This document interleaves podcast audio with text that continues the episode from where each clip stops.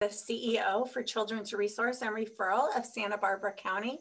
I've been here for 12 years now, serving our community in a variety of ways. We primarily are serving um, in capacity for childcare as well as ensuring that families are connected to high quality childcare within Santa Barbara County.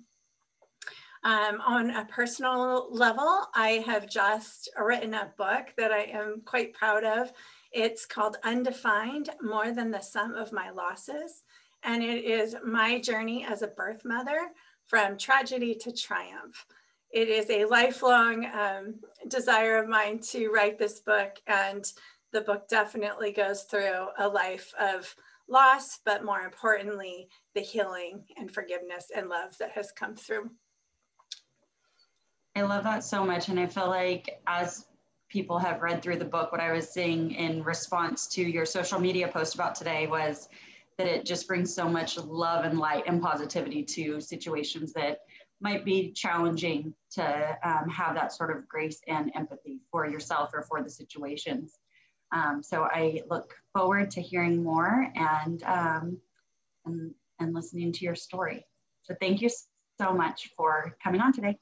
Thank you. I appreciate um, being here. You know, I appreciate that you had said there's a trigger warning because um, it is hard for many people to hear my story and you know it's hard to talk about as well. But i do feel that being vulnerable and taking the risk of sharing um, tragedy helps people um, really get to walk through trauma and get to the other side which is the most important which is the healing. And so i will go ahead and share some of that um, I appreciate that trigger warning for those of you who um, may be triggered by hearing of sexual abuse um, and trauma.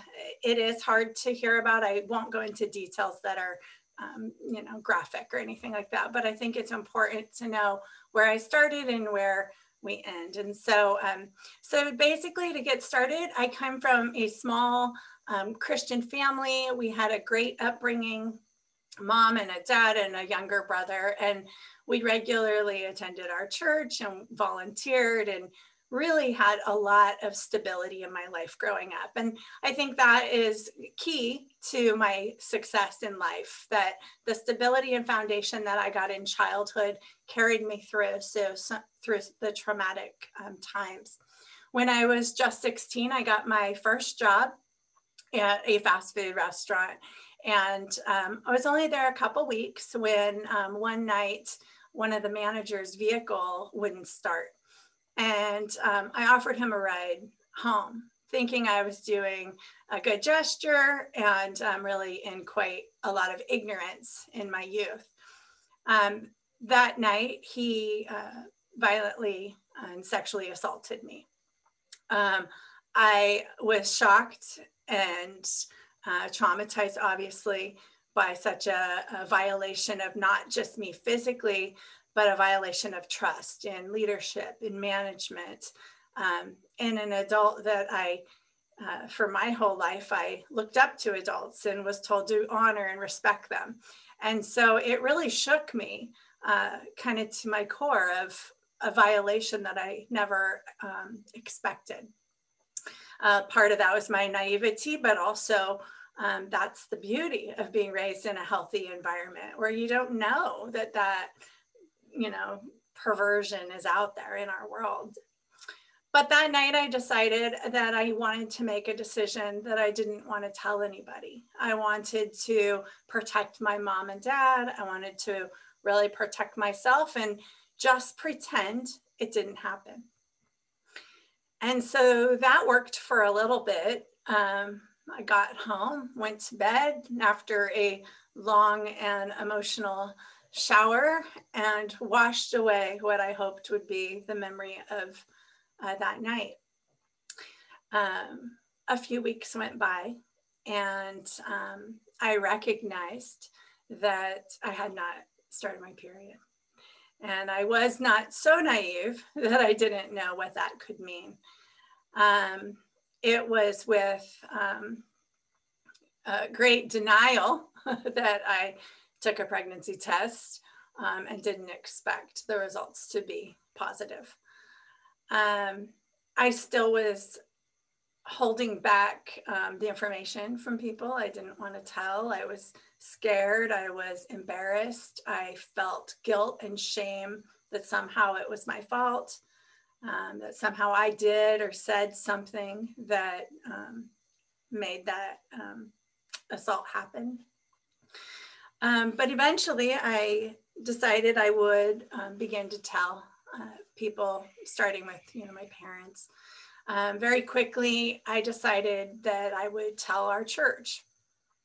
And so there was a particular leader in our church who um, was like my youth leader. And I approached him and said, You know, I need to tell you what happened. And there's a lot of shame and guilt, but I know that, you know, I want to heal and I know that I um, need to move forward and and I'm pregnant and I need to like have guidance and help. Well, in this moment of my own vulnerability and transparency with this leader, um, he too took advantage of me and he raped me um, while I was about two months pregnant. So I went from this strong, confident, young, naive, sheltered girl to, in just two months, um, being exposed to a world that I never knew uh, could be so uh, violent and perverse. My um, my initial reaction was just to withdraw, and I and I turned inward to myself. Um, but I still had foundation, and I think that was key to ongoing, um, to you know, like being able to keep moving forward. In the months that followed, my pregnancy continued, and um, and I began separating those men, that vicious um, acts that happened to me, separating them from the reality of this child growing inside of me. And I was able to do that so completely that in just a very short time, I fell deeply in love with the baby growing inside of me. As the pregnancy continued, I found out I was having a girl. And I fell so in love with this little girl growing inside of me that um, I wanted to give her the world. And I recognized, even at 16 years old, um, and probably because I couldn't even protect myself from those two um, crimes that happened against me, I recognized that I wasn't quite ready to be able to protect her and give her the life she deserved. And so through that um, realization, I chose adoption. And I'd like to quickly read one. This is my book. I love my book. Um, read my goodbye, which I think was is really powerful. Um, and so I'm in the hospital and I'm holding her, having just given birth. I had to say it now. I'd been avoiding it, trying to meet each second with Sarah a happy, blessed one. But the time had finally come. I dreaded this moment for months, denied its eventuality, and done everything I could to not think about it. I had to say goodbye.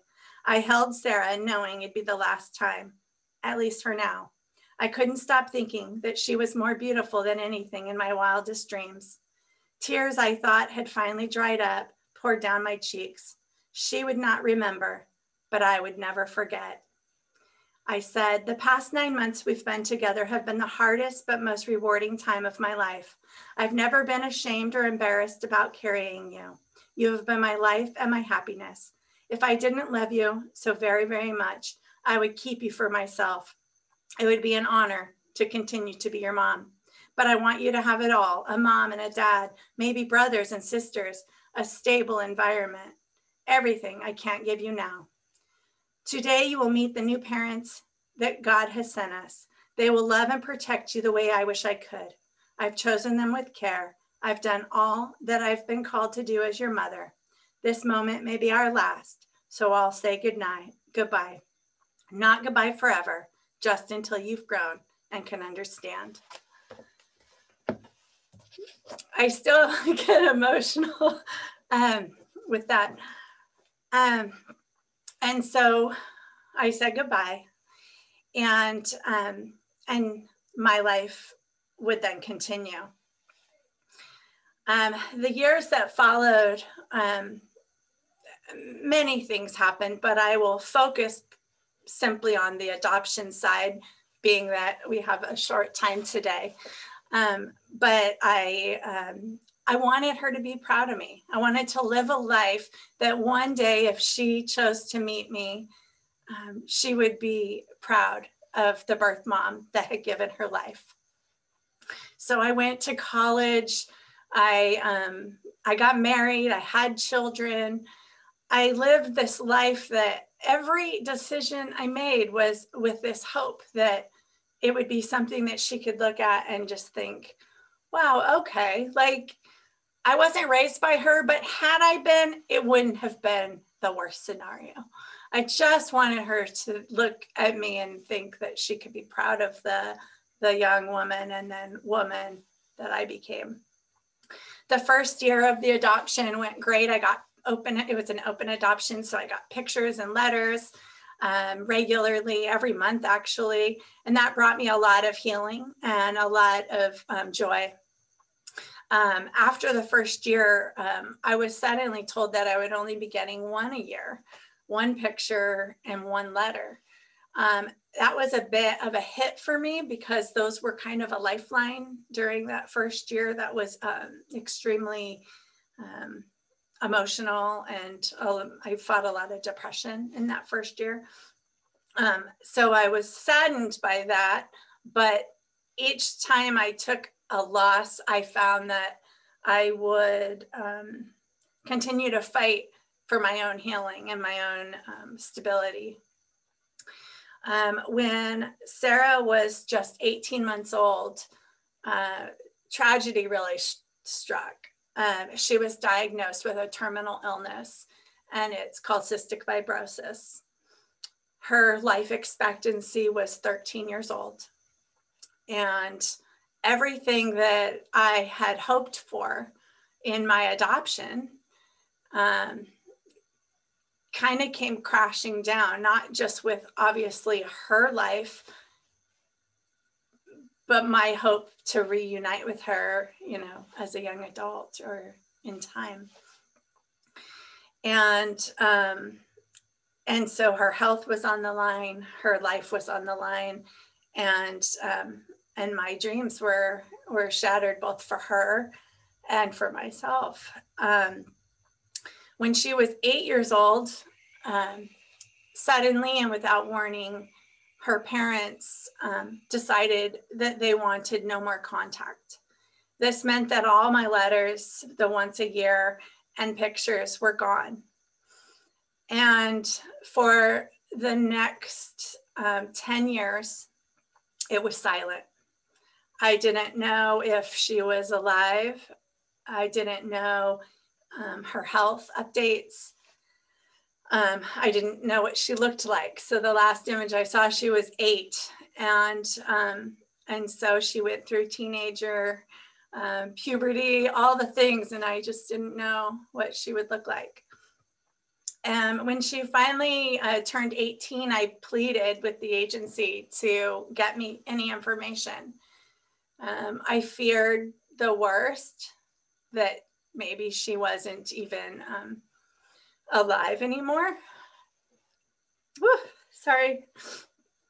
Um, but I hoped that they would have updated me if, if it were something that tragic. Um, I was so excited when I received a picture of this 18 year old beautiful girl uh, who had, you know, beaten the odds at that point and lived through her teenage years. Um, I was told she wasn't ready to meet me, but that in time, if she was, that they would reach out. So another um, eight years of silence um, continued. When she was 26 years old, all on her own, um, I guess she was in her office one day and someone had found a picture and set it on her desk and said, This person must be your birth mom because she looks exactly like you. And when she saw my picture, she instantly just knew she wanted to meet me. And um, and she found me. And ironically, she found me on social media. Um, and um, and so she was 26 years old. This was five years ago. And in the time since that beautiful, beautiful reunion with my birth daughter, um, we have grown so close. I'm not her mom. I'm not her aunt. It's a weird relationship. People ask, you know, is it like you're a big sister? Is it like, you know, what is it? And it's, it's like I'm her birth mom. There's just no other words to describe that unique role. And we have a beautiful uh, relationship. She actually uh, wrote in my book as well. She did an afterword in the back of the book to kind of write her perspective of the story. And today, her health, um, she's 31. Her health is very good. I mean, she lives with a terminal illness. That's never um, going to change, but they've come a long way with that um, particular uh, disease. And um, two months ago, she had a son and I became a grandma. and I met him for the first time just a couple weeks ago. If you go on my Facebook, you could see the pictures of this beautiful reunion um, when I met him. And it's just the culmination of a tragedy that that started, you know, at 16 but a decision to not let that tragedy define who I wanted to be and who I would, would be for the rest of my life. And so that's in short. the full story, of course, I, I did write that, but um, that's in short, and I would be happy to open it up for any sort of conversation. Thank you so much for sharing. Um, man, just like you were saying, so so many events that um, completely changed how you saw the world. Um, growing up in, in a stable environment and just not even having a clue about how grotesque some things in the world really can be, and to be exposed to so much of that so young and so quickly. Um, but for myself, it was truly amazing to see um, or to hear you read your goodbye letter to Sarah. And did you actually, is that kind of you going back and rewriting that, or was that um, written in some parts when you were actually saying goodbye? Yeah, I kept a journal back then. And so a lot of my book came directly from that 16 um, year old version of myself because, you know, I don't think the same now. Yeah. The, the way I thought then. And so even in writing the book, there was parts that I was like, oh gosh, why do I have to say that I felt that or thought that? Because it's so juvenile. But yeah. if it wouldn't be authentic if it wasn't. So yeah. you do see me grow up, you yes, know, and um to know that that was you at 16 that wrote that and shared that is just amazing. Um, so powerful to love hormones um, to love so fiercely and to be able to let go. So thank you for sharing that. And um, just truly remarkable. And um, I'm going to cut out there. Um, if anyone else has any uh, questions, comments, anything, uh, feel free to unmute yourself and share. I have a question. Um, so my situation is sort of the reverse of yours. Um, and I've always wondered what is like the terminology. And I've tried explaining like what you were saying with birth mom. And I'm curious on what your your i guess birth daughter what is like the terminology that she might be comfortable using and and what might your family you know how do they how do they discuss that you said you have children um, do they call her like their birth sister or or things like that? Because i've personally struggled with understanding the language to make it um, you know identified. Yeah. Yeah that's such a great question. And you know even now we continue to navigate this because there's this new grandbaby right? And so am i a grandma? Am I the cool aunt? Am I, who am I? Um, so my birth daughter calls me Michelle, and that feels right. Um, she actually calls, so I have five children um, of my own that I've raised. Um, she calls them uh, siblings. So she calls my daughter's aunt for her son. She calls the boys uncle. Um, she even calls my mom Grammy.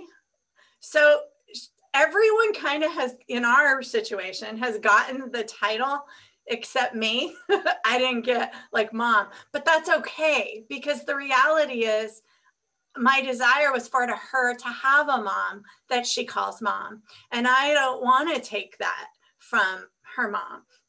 And so, you know, I'm Michelle and I'm birth mom. And sometimes if she doesn't want to go into the whole story, I'm her friend. And then everyone looks very strangely at us because we look so much alike and they're going, hmm.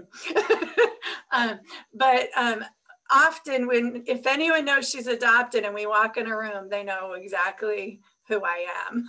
you know, I went to the baby shower um, just a couple months ago and it was a very slippery slope. Her mom was there um, who I've never been in an environment with her. So this is all new to us. Um, her aunts were there and it was like, and I was there. it was just so interesting. Uh, but I always respect who they are in her life. And I, I'm honored to be called anything. I'm just so happy to be involved. I, I told her, you could say I'm whoever you want. If, if I'm there, I've gotten all I wanted. I'm just part of it it's gonna just have to be unique, I guess. It's, you know, it's unique because I'd be willing to be anything. Uh, you know, I'd be willing for her to call me anything. Now with this, the grandson, she said I could be grandma. So I'm grandma. so.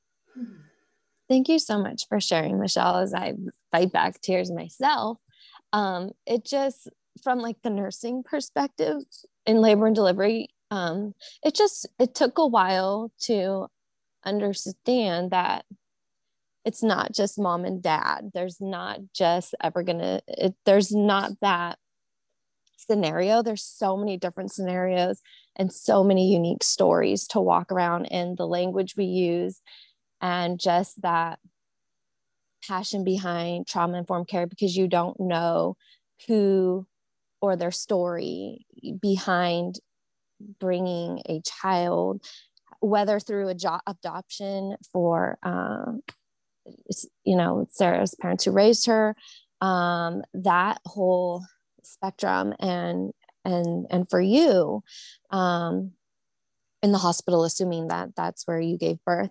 Um, so any feedback or thoughts on um, professionals taking care of, of families, of, yes. of, of people? yes, I love this question so much. I didn't go deep into it in the book. I did touch on it, but I love this question because um, now it's been 31 years, right? And so we hope we've come further. We hope we're better. But I will tell you that 31 years ago, I was told we had come so far already. So when I was in the hospital, um, everyone kind of knew my plan that I would be having the baby and placing for adoption. Um, but um, several things happened that that were so horrible. Um, one, um, the nurses um, decided not to give me and, and told me such. They decided not to give me the a shot that could have helped dry up my milk supply. There was something they could have given me. Um, i'm not familiar with what that would be but they said we're not giving that to you because you should feel the pain that a mother goes through. And like they were so hard on me. They were like you chose to get pregnant and here you are. You're going to go through all of it literally said that to me. Um, another thing they did was um, they brought in another girl into my room who had her baby. and um, and throughout the middle of the night her baby would you know be in our room and wake up and cry and the nurse actually came in and said one of their nurses said oh would you like me to bring your baby oh wait you already gave your baby away and like was so horrible um just like heart-wrenching um another thing that i do talk about in the book is how much they didn't bring me the baby when she and I were still in the hospital together. Uh, my goal was to have her as much as I could. I knew this was my only time with her. And I would, um, they took her into the nursery and I would say, please bring me the baby back. And and they would um, repeatedly make excuses. Oh, she's being fed or she's in a bath or she's whatever. And they just, they stole so many moments. And um, I I really really struggled with how unprofessional people were. And maybe the worst thing that happened was um, one evening, um, a doctor came in and um, he said, um, oh, where's your baby? And I said, oh, I actually chose adoption. She left this, this evening with her parents. And he said, oh, so you don't even know if she's dead on the side of a road, being sexually abused. You don't know anything. You just gave her away to some complete stranger. And I was like, uh, I mean, it was just disgusting.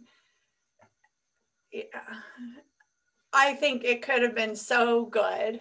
I think those nurses had such an opportunity to nurture me and help me and support me. And I didn't get any of it, not anything.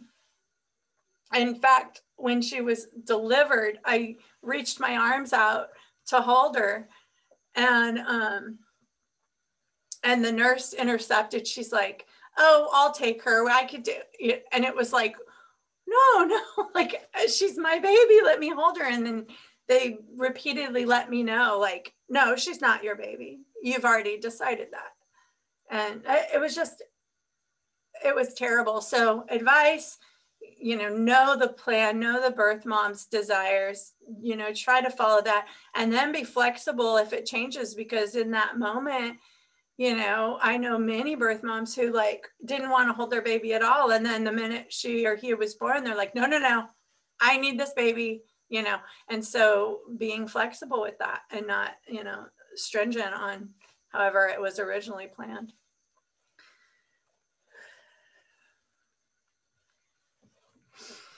I'm also curious to know um, what type of mental health services or or postpartum things from professionals or otherwise were offered or or you were aware of or, or even used after um, birth with your daughter? Um, you know, again, there 31 years ago, there wasn't a lot. We didn't even understand trauma the way we understand trauma today. Um, the adoption agency that I used, um, they were three hours away from where I lived, and they basically said that there was nothing available for me through them. Um, my church, I didn't trust anymore. Um, there, I didn't have anything. I mean, that's the truth. Um, what brought me healing um, was my own desire to find it, and so through through years of um, of research I got help. I went and you know I got my master's degree in psychology and stuff. So like I I sought and found important mentors, people, counselors, teachers, and brought them into my own life rather than going out and you know seeking like professional um, counseling in that other in that way. Um, but you know years later, I mean now I do counseling and I support people in those same way, you know, in those ways. So I believe in it all. It just wasn't an offering back then. And, and what was offered was um, unreliable and um, untrustworthy.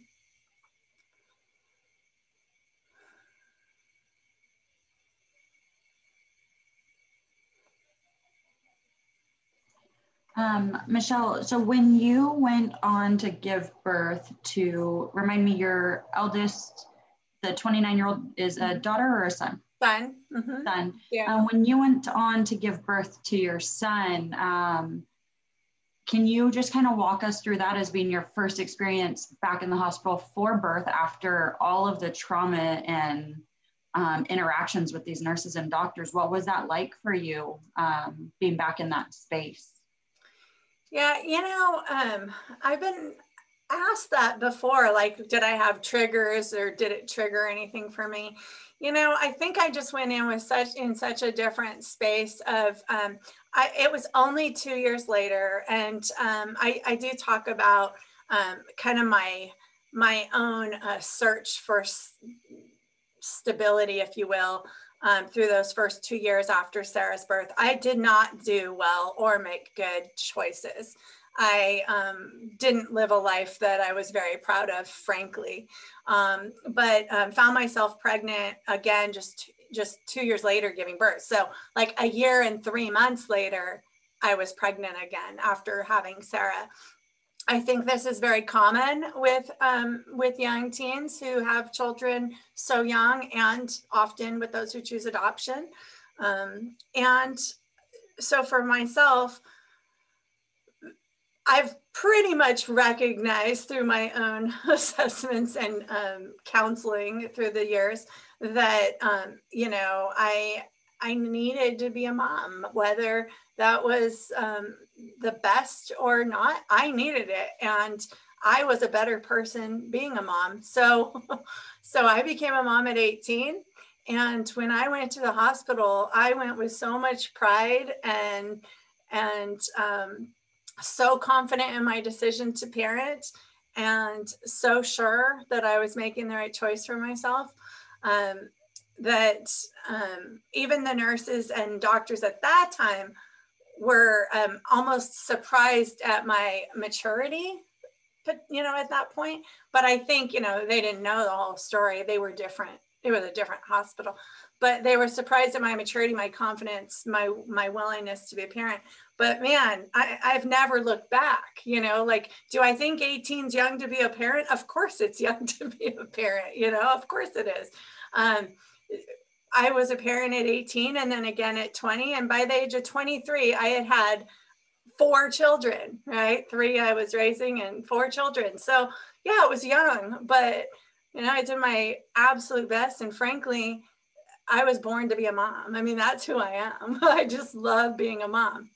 And um, and then years later, I um, I, I was I was sharing this morning. I had my tubes tied, thought I was done, and then I wasn't done. I knew I needed more, and so I reversed my tubal and had two more children. So um, so I currently have an 11 year old and a 13 year old at home, and the others are all adults and and have moved out, and they haven't moved far. They literally live in my backyard. We have built these tiny little houses, and so my children live in my backyard. I know crazy. I love that. um, and you know, you had said um, when you were sharing with us about um, Sarah's diagnosis of cystic fibrosis um, that it was a terminal disease, and immediately all I could think back to was our conversation we had earlier this morning about the three percent success uh, chance you had of the tubal. Uh, Mm-hmm. Uh, reversal. Mm-hmm. And immediately I just started smiling because it was like, not only are you this woman who has overcome so much and um, able to have two successful pregnancies and raise these babies with a 3% chance of doing so, but for your daughter to have made it to 31 years old, um, just amazing. And, um, you know, really a, a, testimony to the strength that you passed on to her. Um, so beautiful and and I love that. Yeah. Thank you. Yeah, she's amazing. She has to do her breathing treatments, you know, several times a day. Um, but she doesn't have to live yet with oxygen regularly. Like she just does her treatments. But, um, you know, but we, and she hasn't needed like lung transplants or any of those things um, as of yet. Her health is is very good for a person with cystic fibrosis. And um, if you see her, you know, you don't see any signs of her illness. Um, uh, again, if you want to see pictures, I have, I don't know if you can see this picture. I just love her little face. Let's see. Can you see us? I don't know, not very well, but that's her and I. I'll see if I can grab it and share it in our email. um, but um, she's beautiful and healthy, and like I said, just gave birth to a beautiful baby boy, and um, and so far is doing really well with her diagnosis. You know, we don't know what the future holds. Oh, I do have a special little story. When I met her mom for the first time, which was very recent, like first time since the adoption, you know, 31 years ago. Um, and she she saw my book, and I don't know how she saw it, whether Sarah Sarah shared it or she found, I don't know, but she read the book and she was um, uh, very touched by it. She did not know I was raped when I got pregnant with Sarah. Sarah never knew that part of the story until now as an adult. And I'm pleased with that because it didn't um, define her in any way. She never thought of herself as a product of something ugly and, you know, of rape. And so she's had this great solid foundation, just much like I had growing up. And so learning this a fact about her conception has not changed her identity and has not changed who she believes and knows she is. And her confidence is beautiful. Um, when I met her mom for the first time, she and I just, you know, held each other and we had such a sweet mom moment, you know, like the two moms, you know. And it was just such an amazing time. We we actually just went to Starbucks and sat down at a table and I leaned over and touched her arm and I said, just think that table next to us, they have no idea what a powerful moment we're having, like meeting each other for the first time and like just in the middle of a Starbucks, you know, and it was so big and yet like so simple, you know, and it was just like, oh, it was just amazing. So we um, have embraced each other. I think that there's, um, you know, a lot of insecurities uh, for her with me, and I get that and I understand that. Um, that comes from the way the adoption was set up for so many years. Um, so back to uh, Sabrina, your question on like professionals, you know, it's it's from the beginning how we set these things up, how we communicate, how we set up our um, expectations that sets the standard and the the trajectory really of of everything moving forward. And so unfortunately, the adoptive parents kind of went in with a lot of insecurity and fear um, I went in with all this hope and expectancy. And so I was let down because I wanted more. They were overcome with me wanting more. And so setting that earlier on and having everyone really understand expectation would have been really important. And it wasn't done well by the adoption agency. So I'm all about, you know, the professionals involved really doing a good job and trying to communicate well with all parties um, to make sure, you know, everyone's getting what they need to be healthy and well and have a successful um, journey through the adoption process. I had one quick question. I know we're really low on time, but where can we find your book or is it somewhere or we just reach out to you? I would i'm so interested in reading it. I haven't read it yet so where would i where would i find that? Thank you so much. It's on amazon um, and it's okay. called um, undefined more than the sum of my losses. Um, it's a birth mom's journey from tragedy to triumph. So michelle lee graham eh, you'll find it or undefined.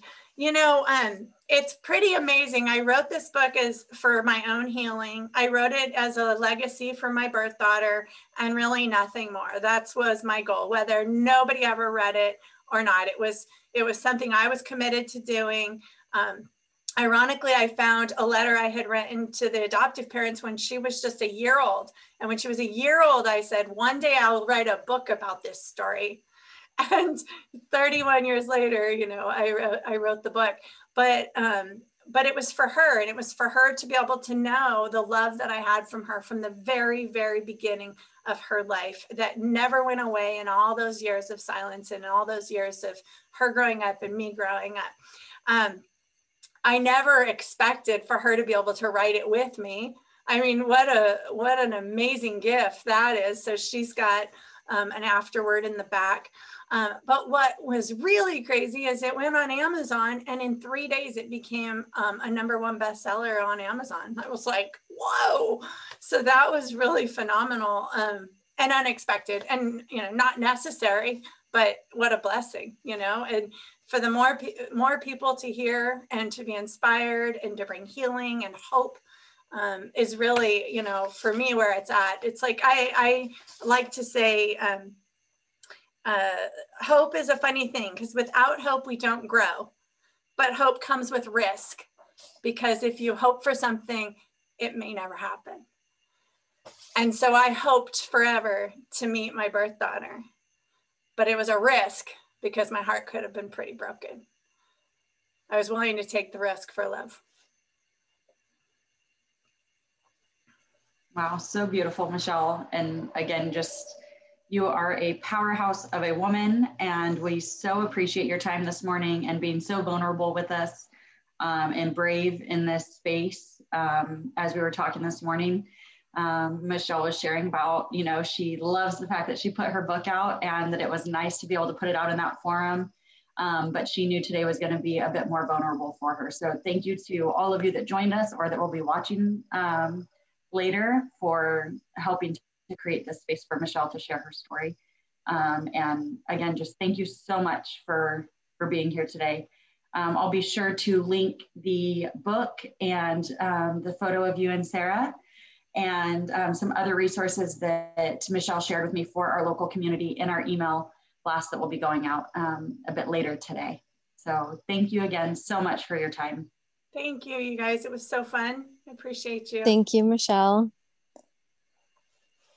All right. You all have a fabulous day, and I look forward to connecting with you again on our future coffee connections um, and be looking for the update um, email with all of the links.